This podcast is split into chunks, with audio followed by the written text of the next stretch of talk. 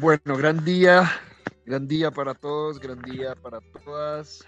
Continuamos en Mañanas con propósito, continuamos con este espacio que no nos cansamos de repetirlo, es maravilloso, maravilloso para todos nosotros poder tener un espacio en las mañanas para levantarnos, comenzar el día con una información diferente, con una frecuencia diferente, ¿sí?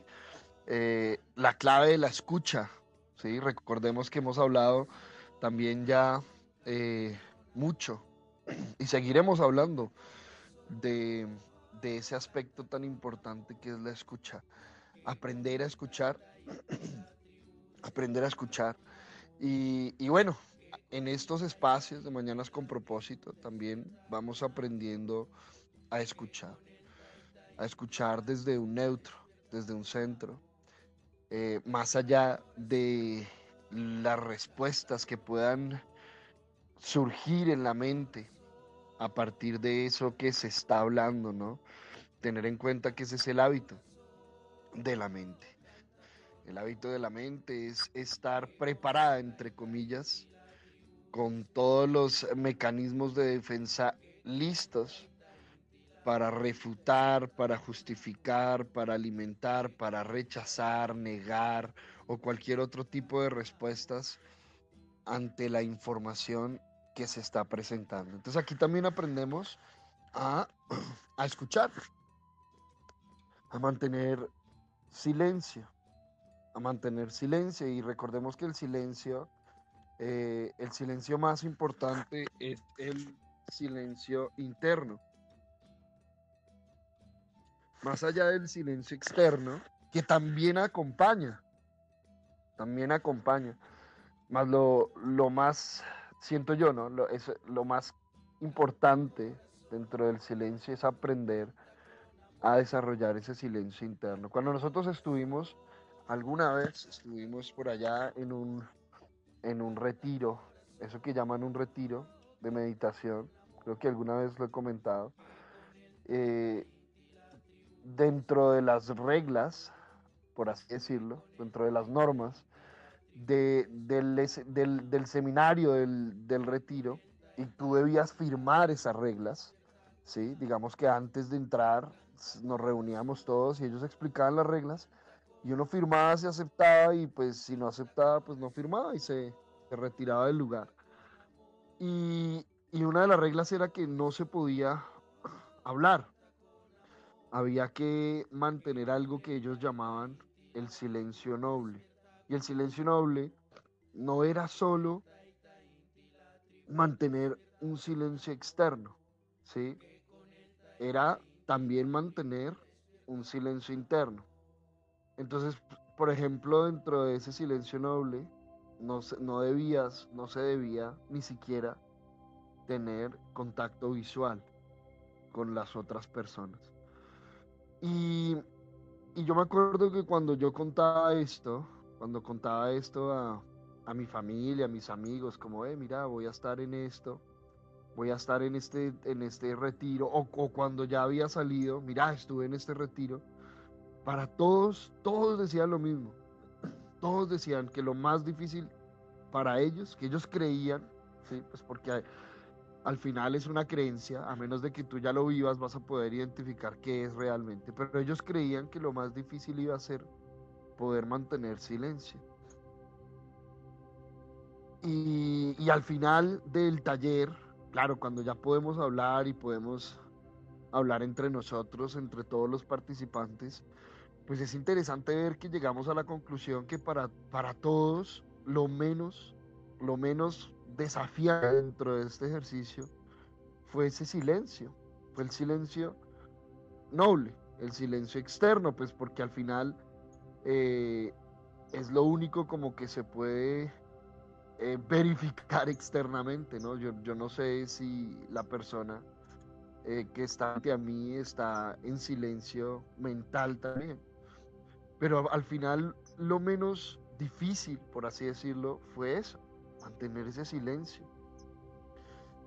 Eh, uno se da cuenta la, la paz tan inmensa que genera mantener silencio,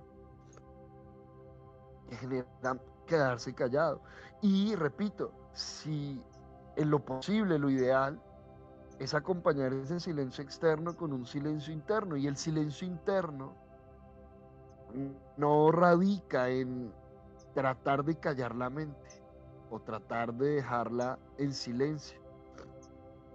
Porque ese tratar ya está generando mucho ruido en la mente. ¿sí? El silencio interno es no alimentar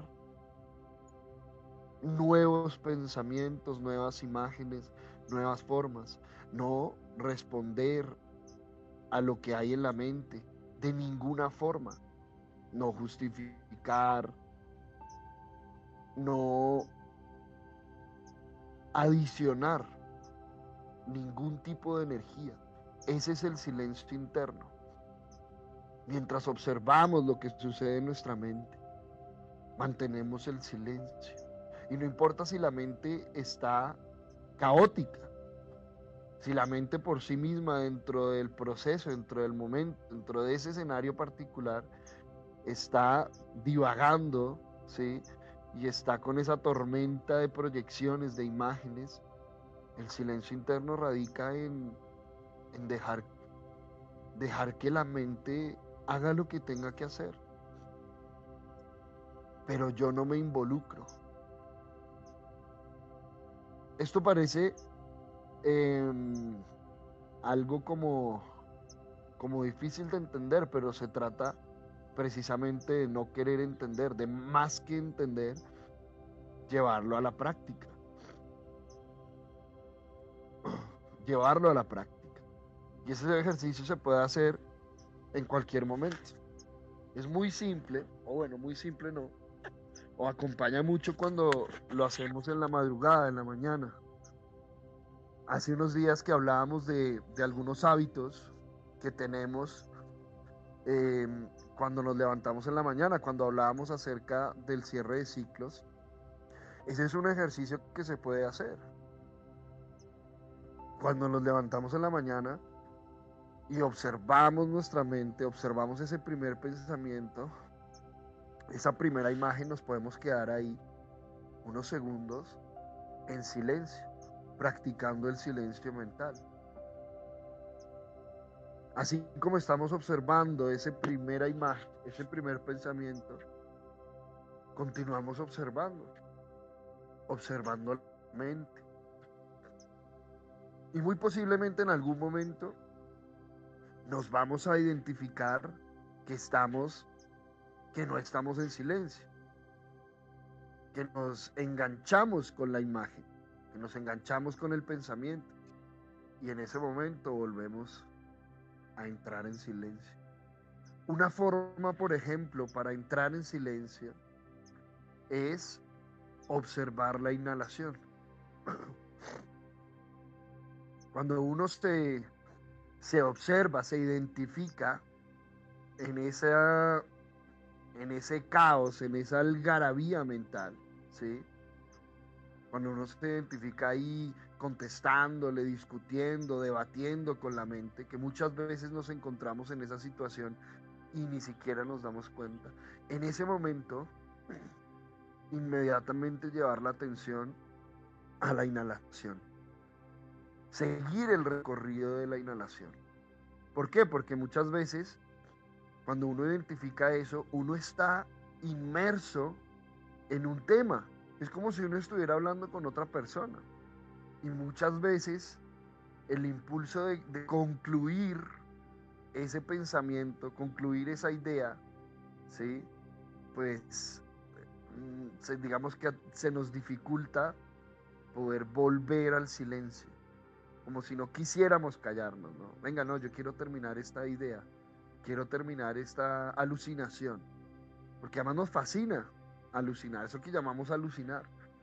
Es interesante porque llega a la mente una estudiante, eh, precisamente el día del tomando café, que hablábamos de, de, la presencia, ¿sí? de vivir en presente. y hablamos de vivir en presente y después em, que se acabó el café, un estudiante me escribió por, por el WhatsApp interno y me escribió y me dijo, Sergio, y cuando uno está diseñando, cuando uno está en el diseño, ¿cierto? Entonces quiere decir que uno no está en el presente. Y esa es una muy buena pregunta. Sí, porque se supone que en el diseño, sí, supuestamente eh, en el, bueno, en muchas, en muchas aproximaciones al diseño que conocemos, eh, se trata de, de visualizar, sí, de proyectar con la mente eso, ese escenario, esa situación, esa experiencia que yo quiero, fíjense acá, que yo quiero vivir en el futuro, que yo quiero llegar a vivir en el futuro.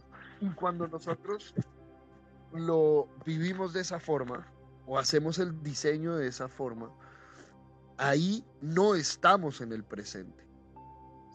Cuando hacemos en el futuro, el, el, supuestamente el diseño, desde visualizarnos donde no estamos y donde queremos estar. Va mucho más allá el proceso del diseño. Es más profundo que simplemente el hecho de la visualización. Y yo le decía al, al estudiante eso. Yo le decía, mira, si nosotros aplicamos realmente el ejercicio del diseño, quiere decir que nosotros ya nos sentimos o sea, ya estamos viviendo el diseño. Por lo tanto, ese diseño lo estamos experimentando en el momento presente. Por eso es que es, parece una delgada línea. ¿Sí? Parece una delgada línea y en este tema del diseño es donde muchos nos estancamos porque no es visualizarme como si ya estuviera allá, no, es estar ya. O sea, es, tú estás, tú estás sintiendo, pensando, habitando tu diseño. Cada célula le estás mostrando a tus células, ¿sí? Le estás mostrando a tus células que ya está cumplido el propósito. ¿sí? Es más, ya ni siquiera piensas, ya ni siquiera piensas o te preguntas, ay, ¿cuándo será que se va a plasmar? Y muchas veces nos enredamos ahí, pensando, ah, no, es que ya está, y muchas veces lo decimos, incluyéndome, ¿no? Ya está, lo que pasa es que no se ha plasmado. Bueno, todavía no se ha integrado entonces el diseño. Eso es algo que hemos identificado. Porque si no se ha plasmado, quiere decir que todavía no es diseño, porque se debe haber plasmado en mí, más allá del escenario externo, ya debe estar plasmado en mí. Y el proceso del silencio es fundamental dentro del ejercicio del diseño. Es fundamental, porque el silencio precisamente abre ese espacio, ese espacio donde podemos habitarnos tal cual como sentimos habitarnos en ese momento. Y eso solo se puede a través del silencio. Cuando no hay silencio, pues hay demasiadas frecuencias involucradas, demasiada variabilidad, ¿sí? Demasiada también variabilidad. Y claro, cuando estamos en, ese proceso de, de la discusión interna, cuando estamos en todo ese proceso de alimentar nuestros pensamientos, pues inevitablemente también vamos a terminar generando escenarios, ¿sí? Para poder iluminar esos pensamientos. Pero cuando estamos en silencio,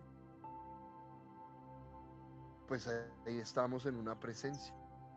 Fíjense que precisamente hablábamos de eso, de cómo habitar el presente, cómo vivir el presente. Bueno, una de las claves es estar en silencio. Una de las claves es estar en silencio. Aprender a estar en silencio. Y bueno, eh, es bien interesante porque hoy vamos a hablar o vamos a continuar hablando de este tema que ha estado eh, muy, ¿cómo, ¿cómo decirlo? Muy movido, ¿sí? Ha estado candente, por así decirlo. Y es el tema de, del hombre, ¿sí? Hemos estado hablando algunos, algunos mañanas con propósito, algunos espacios, acerca de, del hombre y, y empezar a comprender eh, cómo funciona la mente de un hombre, ¿sí? Cómo piensa un hombre, cómo siente un hombre. Y aquí hay algo importante que nosotros tenemos que tener en cuenta, y es que eh, la gran mayoría de los hombres y las mujeres, ¿sí? Em, que nosotros vamos a conocer y nosotros conocemos, todavía esa forma de pensar y de sentir, de actuar, es una forma muy instintiva, ¿sí? Es una forma muy instintiva dentro del proceso de, de la vida humana, ¿sí? Es casi una mente animal, ni siquiera digámoslo casi, es una mente animalesca eh, dentro de un cuerpo humano. Cuando nosotros empezamos a comprender eso, vamos, digamos, a comprender precisamente cómo funciona. Vamos a, empezar a trascender toda esa cantidad de expectativas que tenemos los seres humanos respecto a las demás personas respecto a nuestra pareja. La gran mayoría de seres humanos cuando inicia una relación o cuando conoce, en este caso por ejemplo, cuando una mujer conoce a un hombre, llega con muchas expectativas. Y viceversa también, aunque es mucho más profundo en la mujer. Sí, tengamos en cuenta eso. Es mucho más profundo en la mujer. ¿Por qué? Porque la mujer le han, se le ha implantado muchísimas creencias desde el proceso del victimismo, ¿sí? Muchísimas creencias respecto al proceso con el hombre.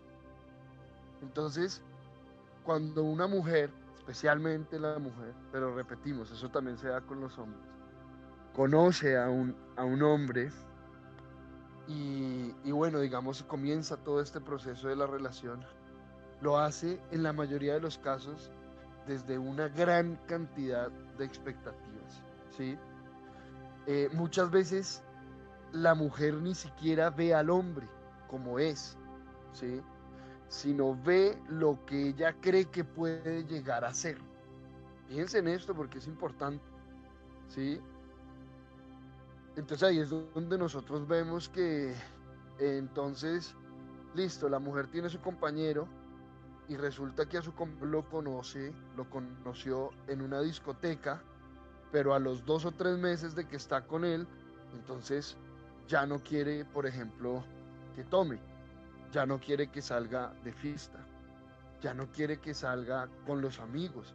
Ahora, esto no es siempre así ni a ese nivel, pero digamos es como un patrón, ¿sí? Es un patrón, es un hábito. ¿Por qué? Porque tenemos expectativas. Tenemos las expectativas eh, que se nos ha implantado también. Una cantidad de expectativas de cómo debe o no debe ser el hombre o la mujer. Y no solo se nos ha implantado las expectativas, sino las hemos adoptado a partir de las experiencias que no hemos aprendido.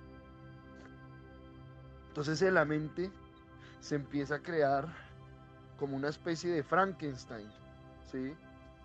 En la mente, repito, especialmente de la mujer, se empieza a crear una especie de Frankenstein. Y Frankenstein era este, era este monstruo, ¿sí? De la literatura que lo crearon con muchas partes de otros hombres.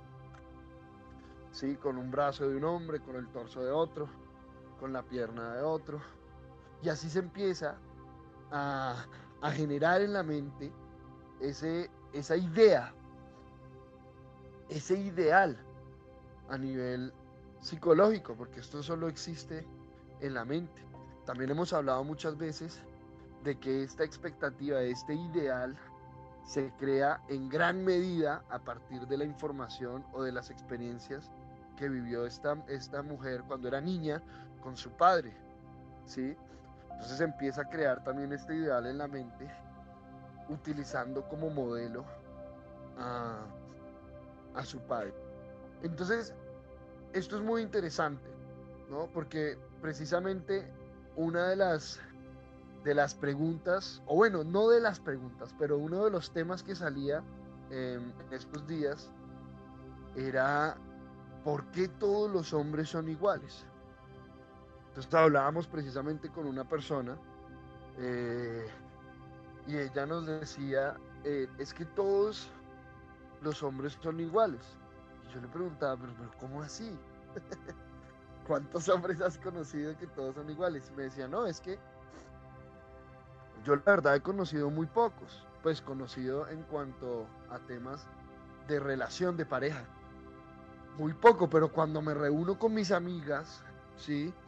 Todas empezamos a hablar de los hombres y a todas nos pasa lo mismo. A todas nos sucede lo mismo con los hombres. Entonces, pues claro, ¿no? Ella llega a la conclusión de que todos los hombres son iguales. Pero entonces ahí empezamos a, a preguntarnos, bueno, y entonces cómo funciona, cómo funciona este ejercicio, eh, cómo funciona esto de que todos los hombres son iguales, si la mujer eh, siempre que va acercarse o siempre que llega, digamos, entra en contacto con un hombre para, para tener una relación, pues lo está haciendo con estas ideas en la mente, con estas expectativas en la mente. Y, y como lo hace con estas expectativas en la mente, lo que es que en el escenario se manifiesta un hombre que la acompañe, entre comillas acompañe, que le muestre aquello que tiene en su mente, que le muestre esta información, porque tengamos en cuenta que el universo no funciona como nosotros queremos, funciona como debe funcionar. Y las experiencias de nuestra vida no son las experiencias que nosotros queremos tener, son las experiencias que nos corresponde y debemos tener para poder iluminar la información que tenemos en la mente, pero de la cual no hemos aprendido. Aquí es donde nosotros empezamos a comprender el propósito de esta existencia en este planeta. Cuando yo escuché por primera vez que el propósito de venir a este planeta era aprender, para mí hizo todo el sentido de la vida. Porque durante toda mi vida yo me había preguntado por muchísimos propósitos. Y todos esos propósitos que, o esas respuestas que llegaban a la mente como propósito, para mí no tenían sentido porque todas iban a depender de si lograba obtener los resultados que quería o si no lograba obtener los resultados que no quería evitar lo que no quería. Yo decía, ¿cómo el propósito de la vida puede ser, o sea, cómo puede ser simplemente alimentar lo que yo ya creía o refutar lo que yo no creía? O sea, ¿acaso no hay un orden natural? Entonces todo ser humano está yendo detrás de sus propios deseos, de sus propios vacíos. Y ese es el propósito. Y claro, cuando empezamos a darnos cuenta, empezamos a observar, porque lo único que hay que hacer es observar cómo está la humanidad. Y empezamos a ver ese caos, ese desorden en el que vive hoy en día la humanidad.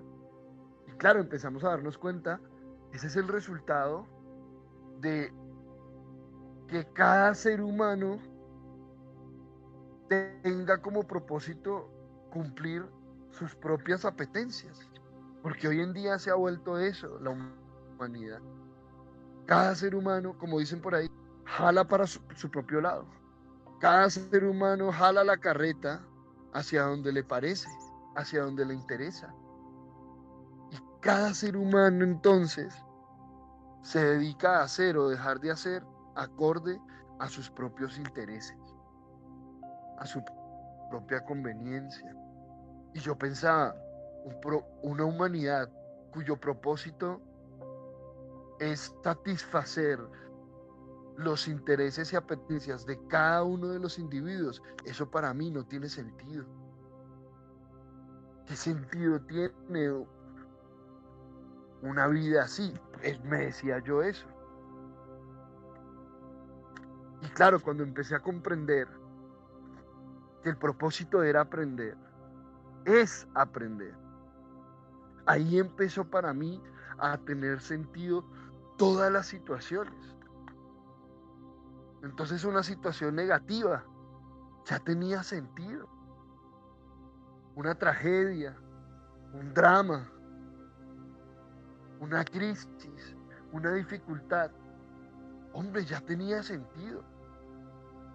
Porque empecé a comprender que esa experiencia y esa manifestación, ese escenario, sucedía para acompañarme a ver lo que no podía ver, lo que no veía en mí.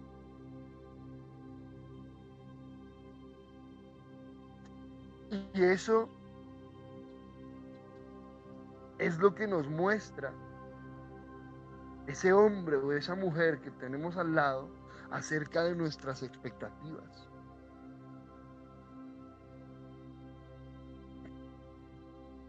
Pero si yo lo que hago es tratar de manipular todo el escenario y todo el entorno para que se cumplan mis expectativas, bueno, ahí me voy a enredar un buen rato. Ahí vamos a entrar en el juego que la mayoría de los seres humanos hoy en día están tratando de jugar.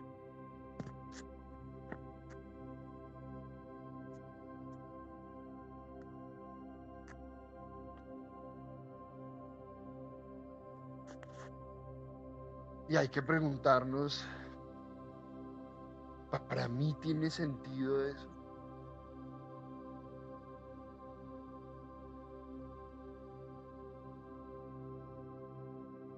¿Acaso los resultados que he tenido en mi vida a través de ese modelo, porque es un modelo, a través de esa forma, es una forma de vida? Tienen sentido para mí?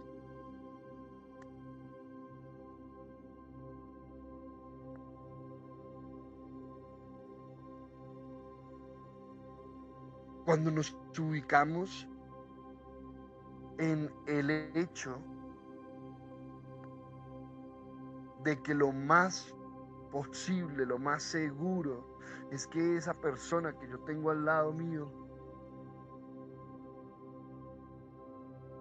su mente todavía es una mente instintiva, es una mente animal. Voy a empezar a emprender muchas cosas respecto al comportamiento de esa persona. Y más importante, de mí. Y la mente del hombre del hombre me refiero, del hombre masculino, sí es una mente instintiva en la mayoría. Sí que es instintiva.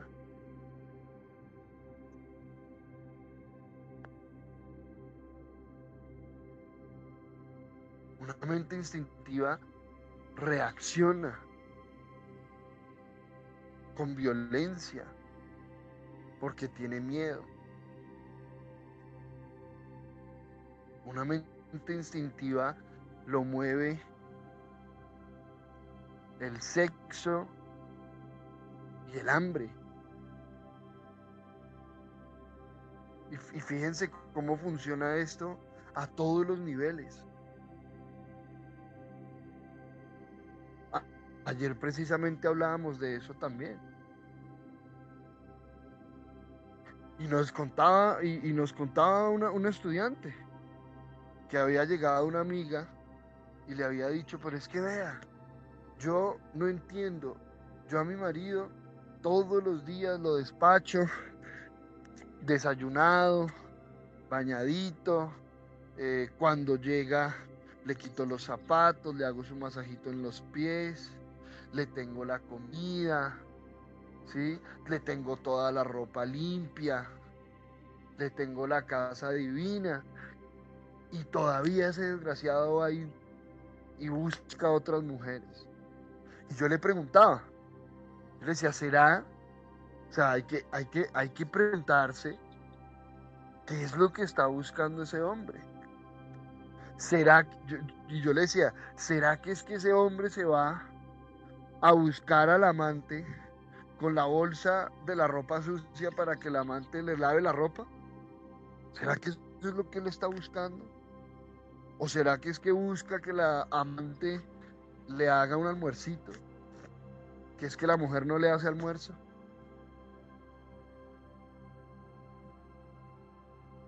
¿O que le quite los zapatos cuando llega cansado? Eso, eso no es lo que busca ese hombre en otras mujeres. Y ahora no se trata de justificar. Ah, es que ahora la mujer tiene toda la culpa. Y le, y ahí le decíamos, no, no, no es que tenga toda la culpa. Aquí se trata de comprender. ¿Por qué tenemos un afán? ¿Cuál es ese afán de querer tener un culpable?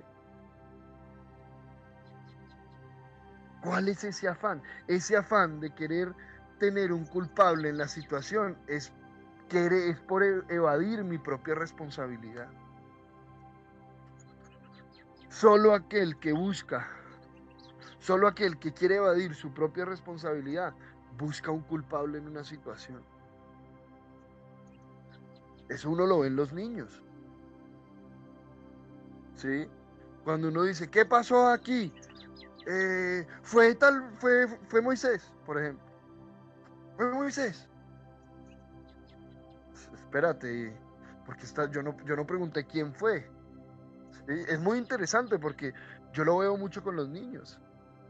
Uno pregunta qué pasó acá y, el otro responde quién fue, supuestamente, buscando un culpable. Hola, chiqui. Claro, porque quiere evadir su responsabilidad, cual la que sea.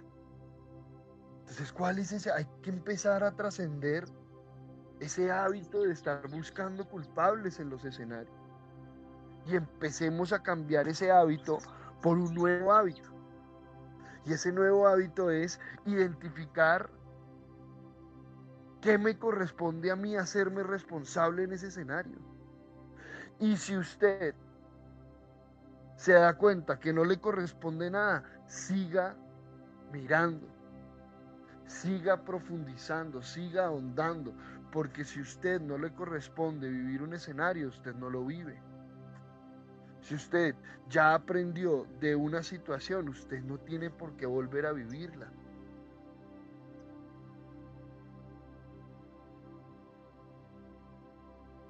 Y si la vuelve a vivir,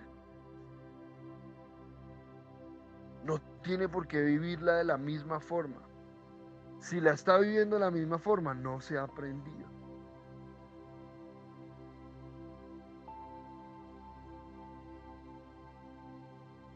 Entonces ahí es donde nos empezamos a preguntar, ¿será que todos los hombres son iguales?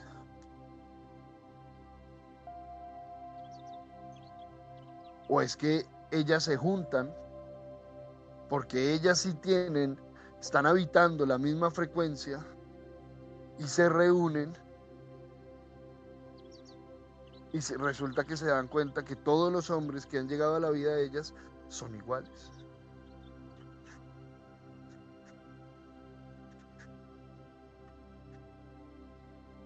Ahí ya empezamos a comprender cómo funciona esto de las frecuencias, de la resonancia.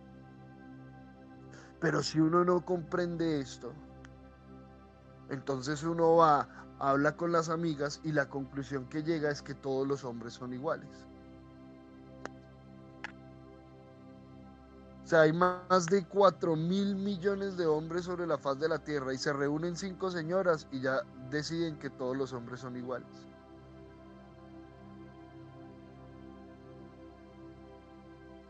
Entonces ahí uno empieza a decir, bueno, y entonces, como que no va por ahí. Como que hay algo que me estoy perdiendo. O sea, hay algo que no estoy viendo. ¿Y qué tal si nos empezamos a preguntar y empezamos a dialogar entre, entre ¿qué tal que esas mujeres empezaran a hablar entre ellas? Y empezaran a investigar entre ellas y empezaran a identificar aquellos procesos que tienen todas en común, esas experiencias aprendidas, esas frecuencias que están habitando todas al unísono, por eso se reúnen ahí, que precisamente está generando como resultado una relación de pareja como esa, como la que tienen, la que sea que tengan. Entonces, claro, es muy fácil decir, es que ¿qué viene a, qué va a buscar el otro si aquí lo tiene todo? Y uno va y le pregunta, bueno, ya sé, ¿cuándo fue la última vez que tuvo sexo con ese hombre? Y fue hace seis meses. Y repito, no es justificación, porque el hombre también lo puede hacer de una forma diferente yo como hombre no tengo por qué estar buscando en otras mujeres. Lo que creo que no estoy encontrando en esta mujer.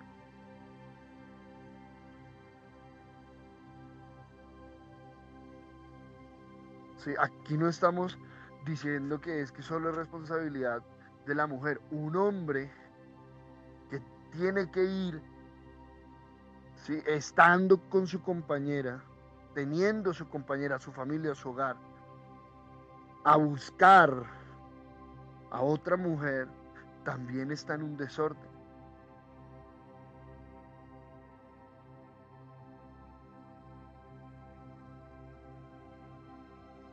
También está en un desorden.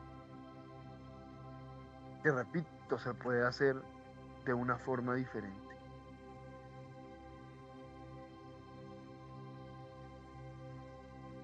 Y usted va y le pregunta al hombre y le va a decir lo mismo, todas las mujeres son iguales. Todas las mujeres son esto, aquello. Siempre con los mismos modelos.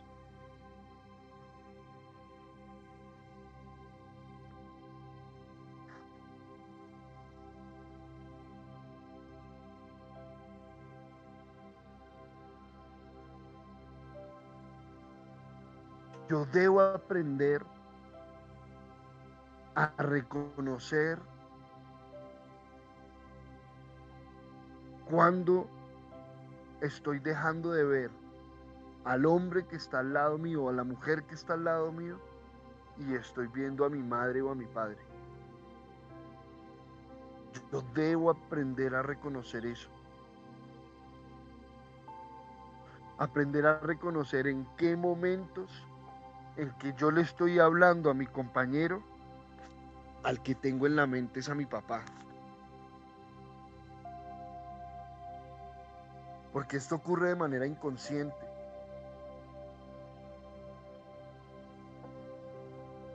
Y la mujer tiene en su mente a su papá, pero le está hablando a su compañero.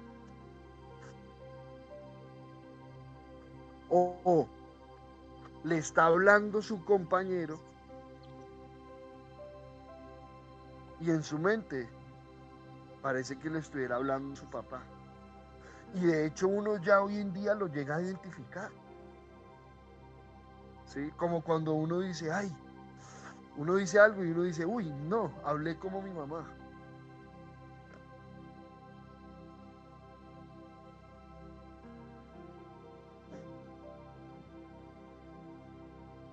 O incluso uno le dice al, al, Hay hombres que le dicen a la compañera, uy, estás igualita a mi mamá.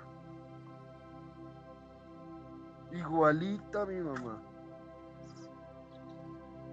Porque en ese momento tienen a la madre en la mente.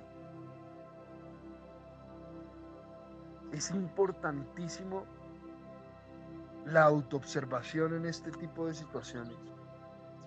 Identificar en qué momento tengo a mi madre o a mi padre en la mente cuando mi compañero o mi compañera me está hablando, me da una información vital dentro del ejercicio.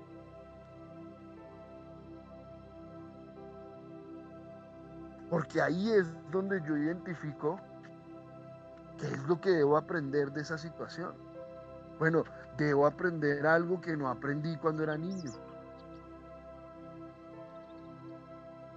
O debo soltar, o debo aceptar, o debo entregar. ¿Cómo debo iluminar esta situación? Pero no quedarme así. O más complicado, no querer que el otro cambie para que usted no lo vuelva a ver como su papá. Que eso es lo que la mayoría de nosotros hacemos. Entonces resulta que yo veo que mi compañera está actuando igualito a mi mamá y en lugar de yo empezar a hacer esa labor interna de por qué estoy viendo a mi mamá en mi compañera, o sea, qué es lo que, qué es, qué es esa parte, qué es esa etapa que quedó ahí, que no se quemó, que no se trascendió. En lugar de hacer eso, lo que hago es buscar que mi compañera deje de actuar como mi mamá. Pero ¿cómo rayos va a dejar de actuar como mi mamá si es que ella está actuando como ella está actuando? La que el que la ve como la madre soy yo. Pero entonces queremos que el otro cambie y deje de actuar como mi mamá o como mi papá. Porque es que él tiene la culpa de actuar como mi mamá o como mi papá. Fíjense el nivel de, de psicopatía, eso es una psicopatía. Cuando yo le pido, le digo, a la otra persona que, ay, qué pereza, deje de actuar así, está igualito a mi mamá o está igualito a mi papá, ahí hay una psicopatía. Desde la psicosis de creer que está pasando lo que no está pasando, de creer que está viendo lo que no está viendo.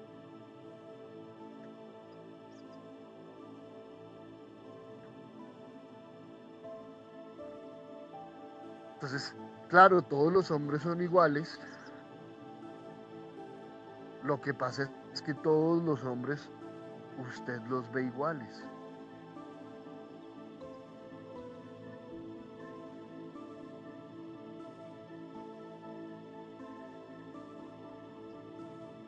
Con usted actúan iguales. Porque es que ese otro hombre también tiene una cantidad de escenarios y situaciones por aprender y por resolver que resulta que lo va a poder hacer a través de su compañía. Es que,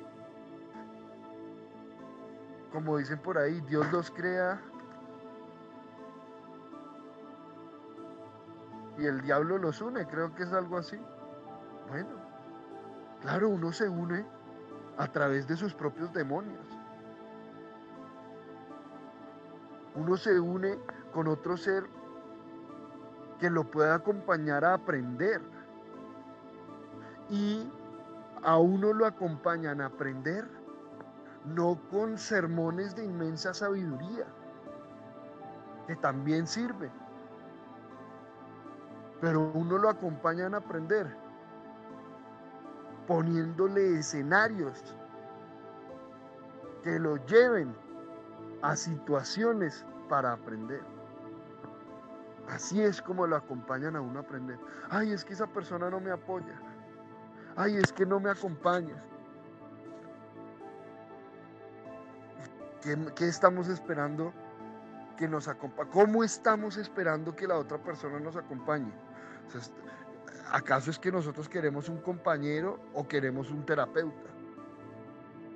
¿Queremos una compañera o queremos una terapeuta?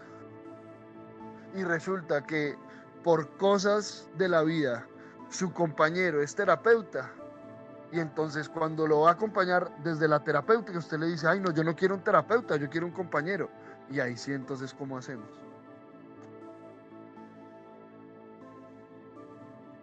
Pero si al lado tiene un ser humano totalmente ignorante, que somos la mayoría, no le sirve tampoco.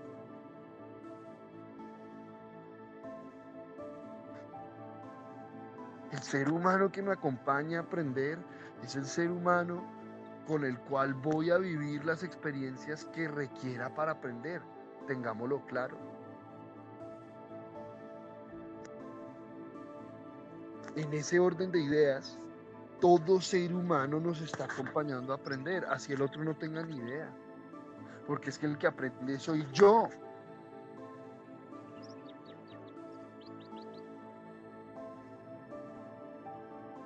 El que aprende soy yo, los que aprendemos somos nosotros. ¿Quiénes somos nosotros? No me refiero al hombre en la relación. Los que aprendemos somos aquellos que estamos en este ejercicio de aprender a aprender aquellos que estamos en la escuela de la vida y que sabemos cómo funciona esto de aprender. Una persona que no sabe aprender, ¿por qué le voy a estar exigiendo que aprenda? Si no tiene ni idea qué es eso. Al menos mostrémosle nosotros a través de nuestros aprendizajes.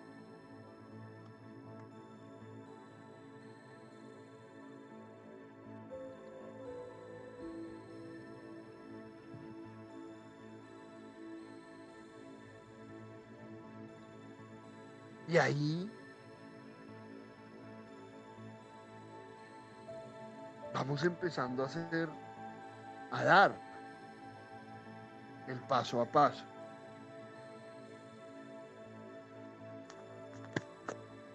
A dar ese paso a paso que tantas veces nos cuesta.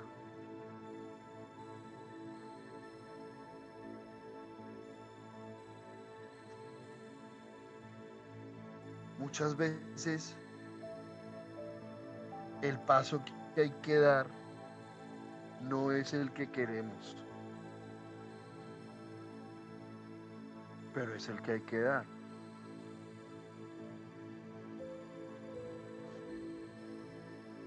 Cuando se presenta una situación donde yo sé que debo dar un paso, pero no lo, no lo quiero dar, es una oportunidad maravillosa para practicar esa primera letra de la triple A. Aceptar.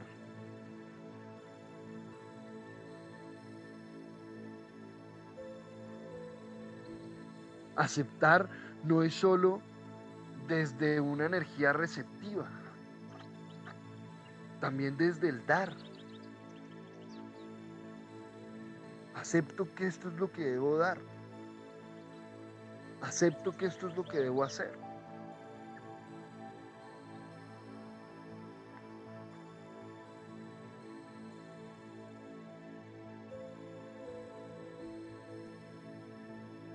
Y dar un paso desde la aceptación.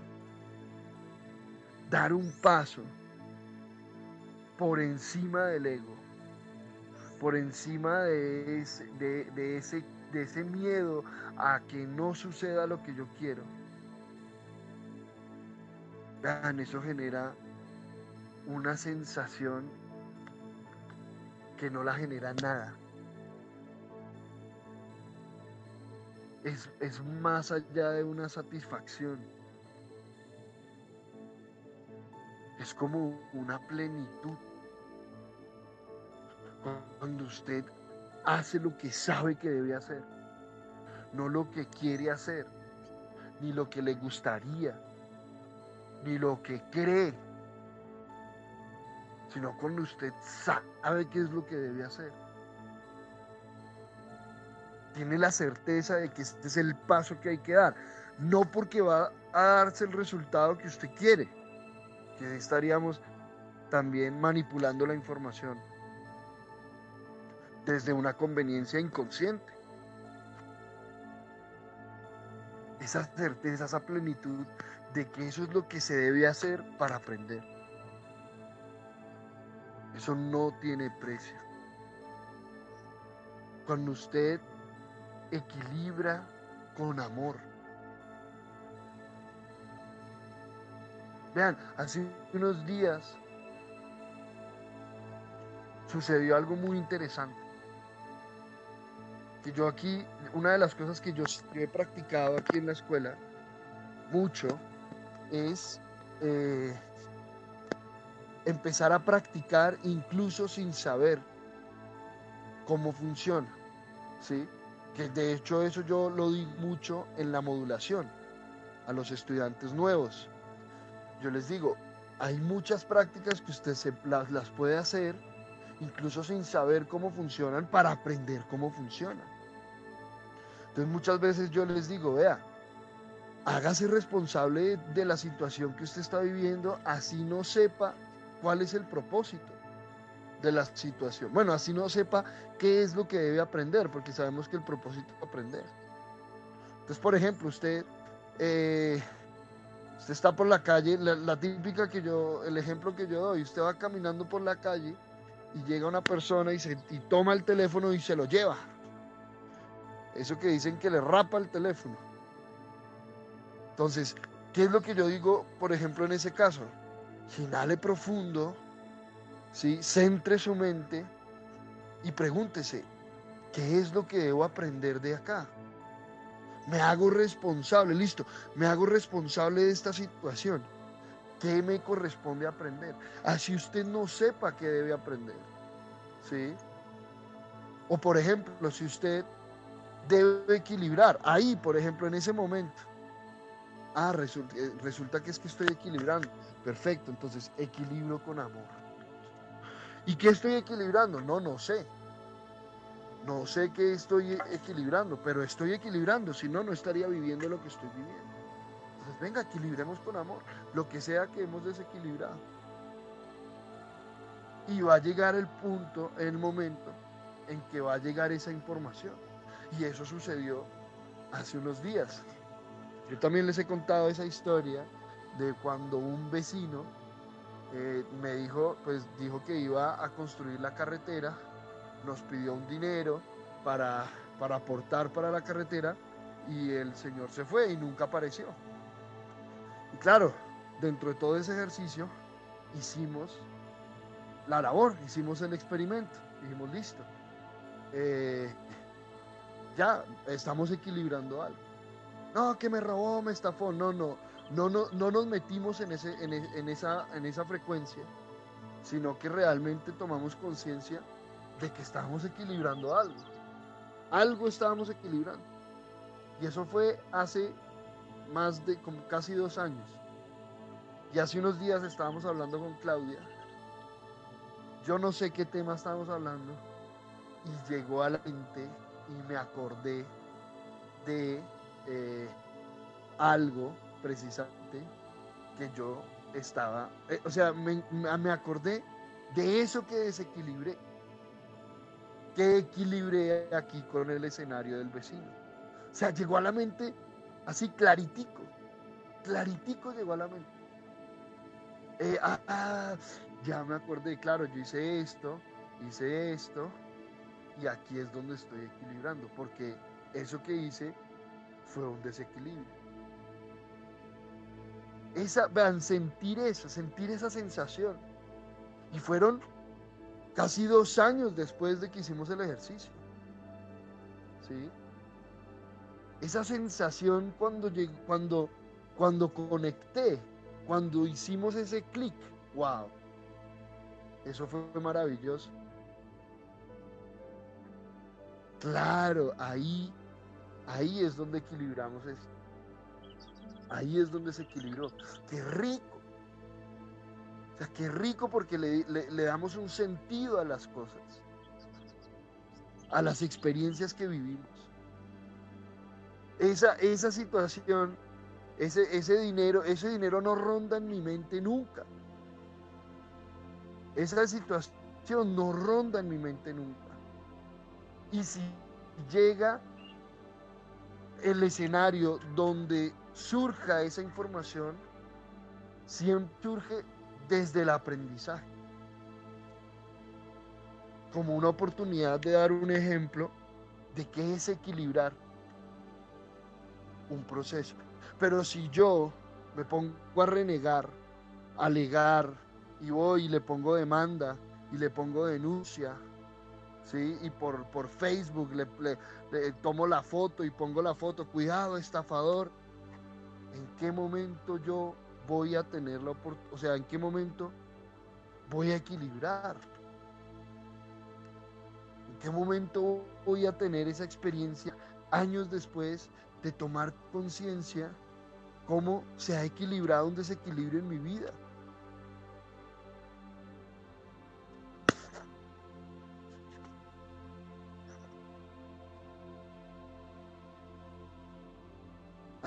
Así que esa es la invitación.